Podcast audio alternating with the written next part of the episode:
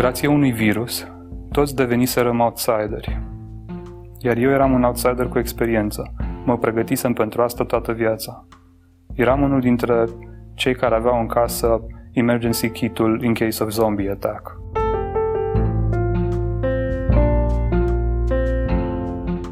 Bine ai venit la Dor Audio, podcastul cu povești din Dor, citite de autori sau de jurnaliști din redacție. În acest episod îl ascultăm pe Bogdan Coșa, scriitor și traducător literar. Bogdan a debutat în 2011 cu volumul Poker, iar în pandemie a publicat romanul Cât de aproape sunt ploile regi, s-a mutat înapoi la Codlea, orășelul natal, și a devenit tată. În aprilie l-am avut invitat la spectacolul Pe Bune Live Cum am continuat, un show live online despre ce au învățat artiștii despre ei și munca lor în primul an de pandemie și cum fac să meargă mai departe – Bogdan a vorbit despre cum patru ani de atacuri de panică și autodistanțare l-au pregătit pentru pandemia care i-a schimbat definitiv viața. Textul a fost publicat în mai 2021 pe dor.ro și în numărul 44 din Dor. Dacă la final o să simți că povestea te-a ajutat sau te-a emoționat, susține Dor cu un abonament digital. Găsești detalii pe dor.ro susține. Eu sunt Maria Bercea, gazda acestui episod din Dor Audio – și te invit să-l ascultăm pe Bogdan Coșa într-o înregistrare de la Pe Bune Live.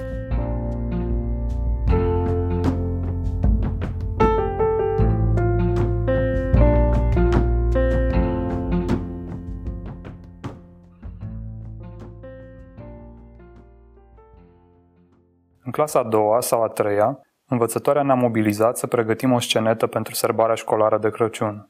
Părinți, bunici, frați mai mari sau mai mici, se adunau în fiecare an la Casa de Cultură a orășelului să aplaude trupa de breakdance, cântecele populare, poezioarele, puținul teatru și ce mai era.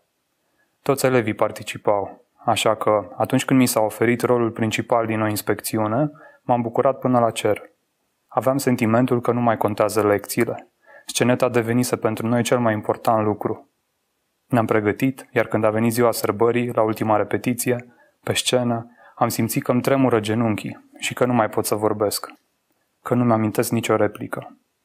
Învățătoarea a încercat să mă încurajeze, dar eu nu mai reușeam să gândesc, abia dacă auzeam ce-mi șoptea. Uite băncuțele aduse din sala de sport a școlii, pe care stau colegii mei. Lumina puternică, de ruta, necunoscută până atunci. Nu o puteam corecta. Pendulam între uimire și groază. Visam parcă și nu mă puteam trezi. Doi sau trei ani mai târziu, pentru că voiam să petrec cât mai mult timp cu colegii, m-am prezentat la audiții pentru corul școlii. N-aș ști să zic cum, dar am fost admis și am rămas la repetiții. La Casa de Cultură ni s-a cerut să venim cu pantaloni negri și cămăși albe. Celor care nu erau convinși că o să-și amintească versurile, li s-a permis să prindă foaia cu ace de siguranță de haina celui care stătea în fața lui.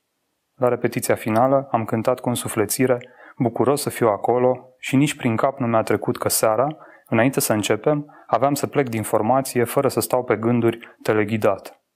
Am urmărit restul spectacolului de pe un scaun rămas neocupat, singur, undeva la marginea sălii, înghețat de rușine că am plecat.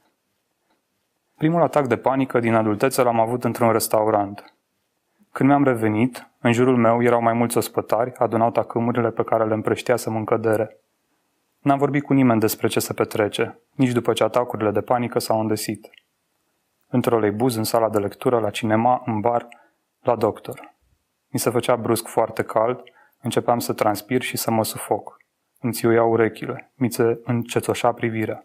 Tot ce puteam să fac era să încerc să ies de acolo cât mai repede, să mă întind undeva și să aștept să-mi revin. Dacă situația nu îmi permitea să ies, încercam să mă las pe spate sau să mă așez pe ciuci lângă un perete sau o ușă, să nu mă lovesc la cap dacă îmi pierd cunoștința. Unor, dacă aveam apă la îndemână și puteam să mă stropesc pe față, îmi revenea mai ușor.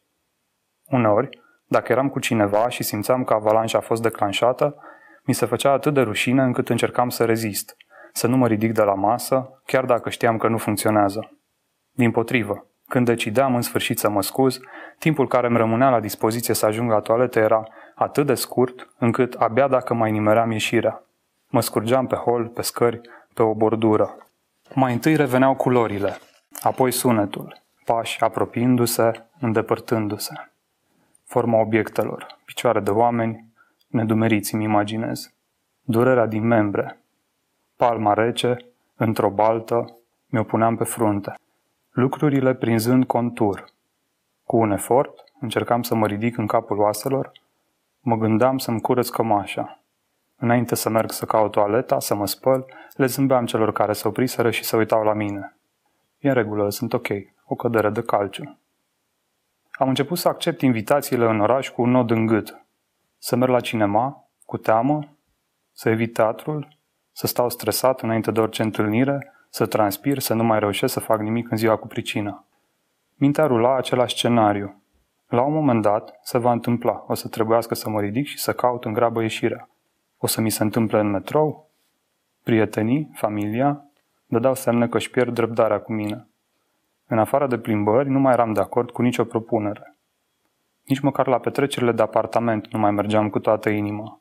Trebuia să beau mult ca să mă destind și nu mă îmbătam, nu deveneam euforic, ci tranquilizat. Au fost câțiva ani în care am trăit departe sau foarte departe de lume. De lucrat, nu puteam să lucrez decât online, îmi era frică să ies din casă. La cumpărături începeam să transpir îndată ce mă așezam la coadă. Dacă mergea greu și vedeam că rămân fără aer, lăsam coșul jos și ieșeam.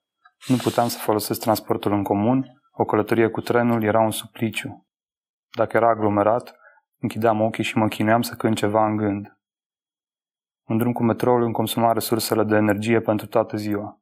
Mergeam în stație sau două, coboram. După ce treceau alte două trenuri, urcam și mai mergeam atât cât puteam sau ieșeam și îmi vedeam de drum pe jos. Când trebuia să zbor, la fel, mă îmbătam criță, beam acasă înainte să urc în taxi, apoi în aeroport, după ce treceam de porțile de control. Și nu primam aceste intoxicații cu plăcere. Nu mai reușeam să stau în prezența oamenilor. Mi-era greu să-mi promovez cărțile, să fac ce trebuie. Îmi reproșeam că i-am distrus viața partenerei mele. Chiar dacă mă strădeam să par în regulă, mă simțeam extrem de incomod în prezența oricui, îmi era rușine de halul în care ajunsesem și nu vedeam nicio scăpare. Mă gândeam tot mai des că mai bine mor decât să mă chinui așa. Mă trezeam cu un ghem de frică în burtă, care urca în piept, apoi în cap, vâjuind. De ziua mea, într-o iarnă, au venit doi prieteni să mă vadă. M-am purtat cât am putut de bine, am încercat să par vesel, dar ceva era vizibil rupt. Mi-a făcut legătura cu un psihoterapeut, de încredere, care accepta să mă primească imediat. Asta se întâmpla în februarie 2016.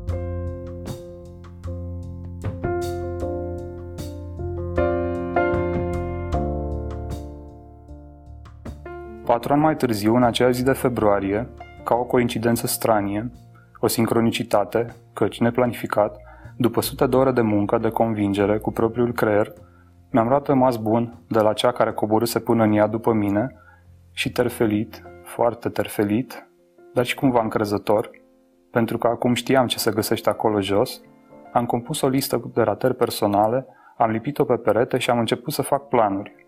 Vreau să recuperez ce putea fi recuperat din toate câte pierdusem în acești ani.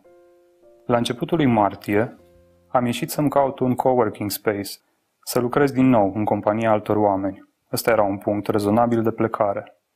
Aveam emoții, și bune și rele, iar faptul că la o săptămână după ce am găsit în sfârșit un birou, a fost declarată stare de urgență, a venit pentru mine ca o super dezamăgire, ca un semn rău prevestitor, pe de-o parte.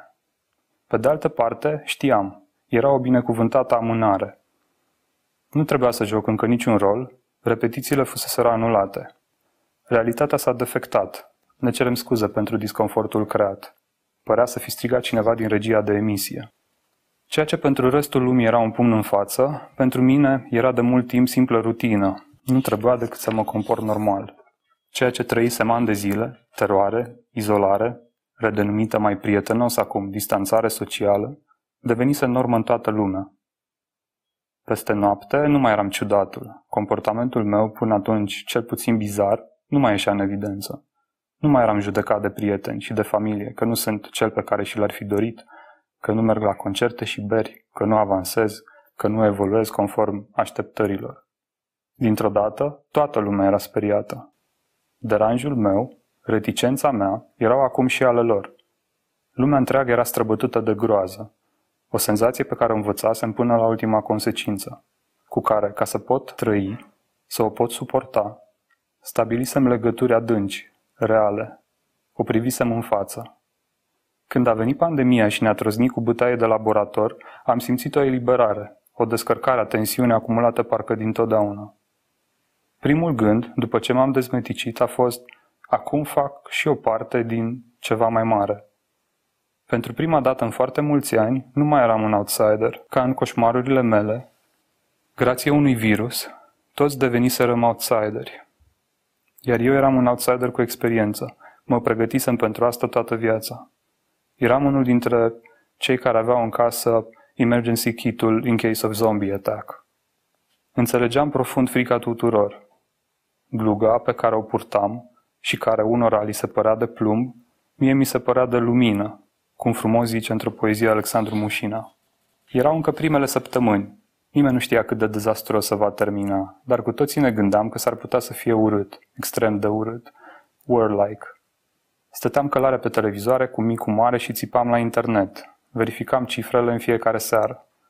Nefiind medic, nici în vreun alt fel esențial, nu puteam decât să încurajez pe cei din jurul meu. O să fie bine. Să nu se aștepte să treacă, dar nici să nu dispere, să facă ceea ce făceau și înainte cât pot de bine. Să rezolve lucrurile rămase nerezolvate.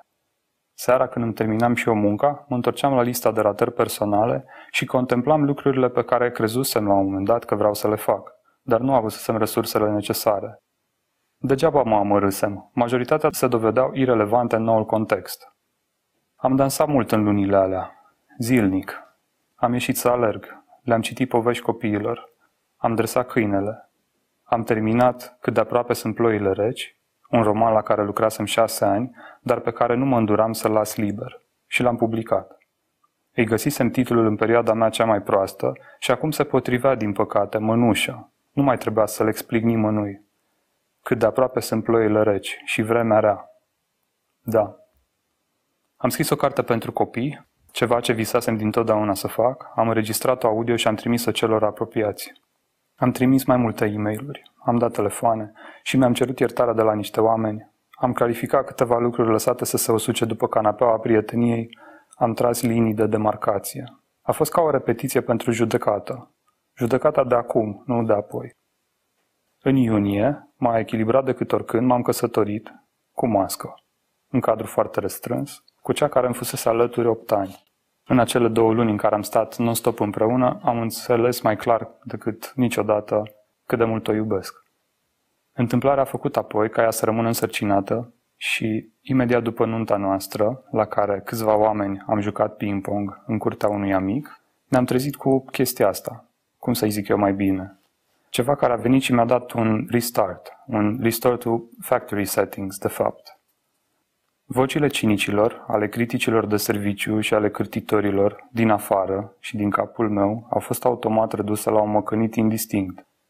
Și în vara aceea ca un vis, în care nimic nu mai era cum știam noi, am început să vorbim despre ce ne dorim, firește, pentru copilul care avea să vină.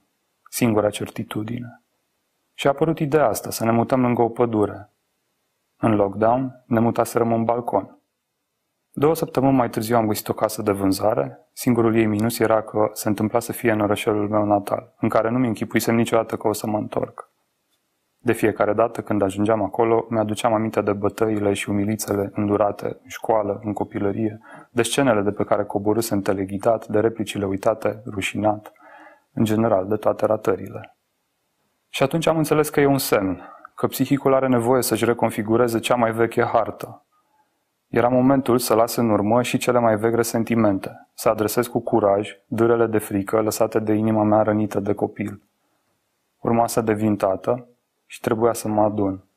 Nu aveam banii necesari, dar pentru că era la marginea pădurii, pe un deal, ireală, ca toate acele ultime luni, am decis să o cumpărăm. Am făcut o ofertă, iar oferta noastră a fost acceptată. Și în glumă, i-am oferit Irinei acest cadou de ziua ei, la 30 de ani o casă pe care nu aveam bani să o cumpărăm. Dar până la urmă am luat un credit, pentru că nu, dacă vine sfârșitul lumii, nu mai contează că te prinde datori și la bancă. Am plătit-o și ne-am apucat să o renovăm. Am săpat ogorul, am aruncat toată mizeria din ea, am curățat-o de viețile celor care trăiseră acolo, pe care i-am visat într-o noapte, om cu om, așa, în ordinea în care au locuit-o. Am cărat viața noastră de dinainte în viața noastră cea nouă, ladă cu ladă, iar seara târziu și noaptea am muncit pentru pateul nostru și pentru motorina. A venit valul 2, toamna, am făcut COVID, am murit de frică pentru bebe, dar a fost ok în cele din urmă. Cum mai trebuia să schimbăm uși, chiuvete, pardoseală, am acceptat mai multe colaborări, plătite, neplătite, pentru că nu, dacă tot venea sfârșitul lumii, nu mai conta. Nici asta. Și am avut noroc, ca așa în vis, parcă le vitezi, atunci când te pleci, când te așezi în genunchi, în fața soției, ca să-i povestești ceva fiicei tale, care îți recunoaște deja vocea și lovește din piciorușe și se mișcă, iar tu simți conturul călcâielor și al genunchilor prin pielea fină a burticii.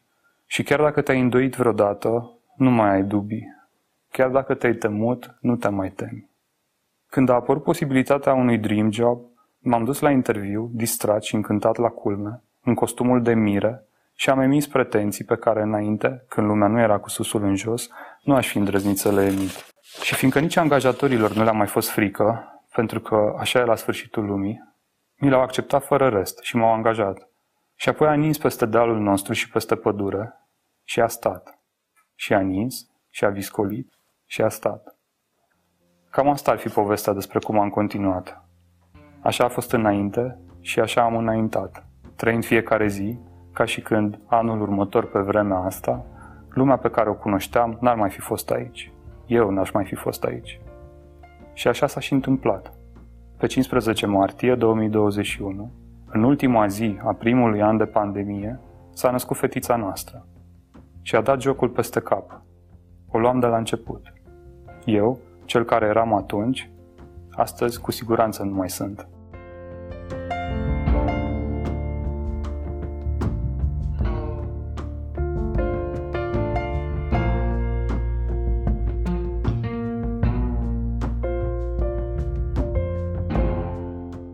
Mulțumesc că ne-ai ascultat! Găsești varianta scrisă a acestui eseu pe dor.ro, alături de ilustrații de Dan Ungureanu.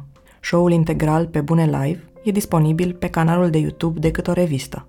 Cea mai nouă carte a lui Bogdan, Cât de aproape sunt ploile reci, poate fi comandată și din shopul Dor împreună cu Dor 44. Pe Bogdan îl găsești și pe Delite, blogul Institutului Goethe pe care îl editează, sau îi poți scrie pe Facebook și Instagram. Dacă povestea pe care ai ascultat-o te-a ajutat să înțelegi mai bine lumea în care trăiești, susține Dor cu un abonament digital. Găsești detalii pe dor.ro susține. Poți asculta peste 40 de episoade din Dor Audio pe Spotify, Apple Podcasts și în orice aplicație de podcasturi. Dacă ai gânduri despre aceste povești sau despre experiența de ascultare, scrie-ne la dor.arond.dor.ro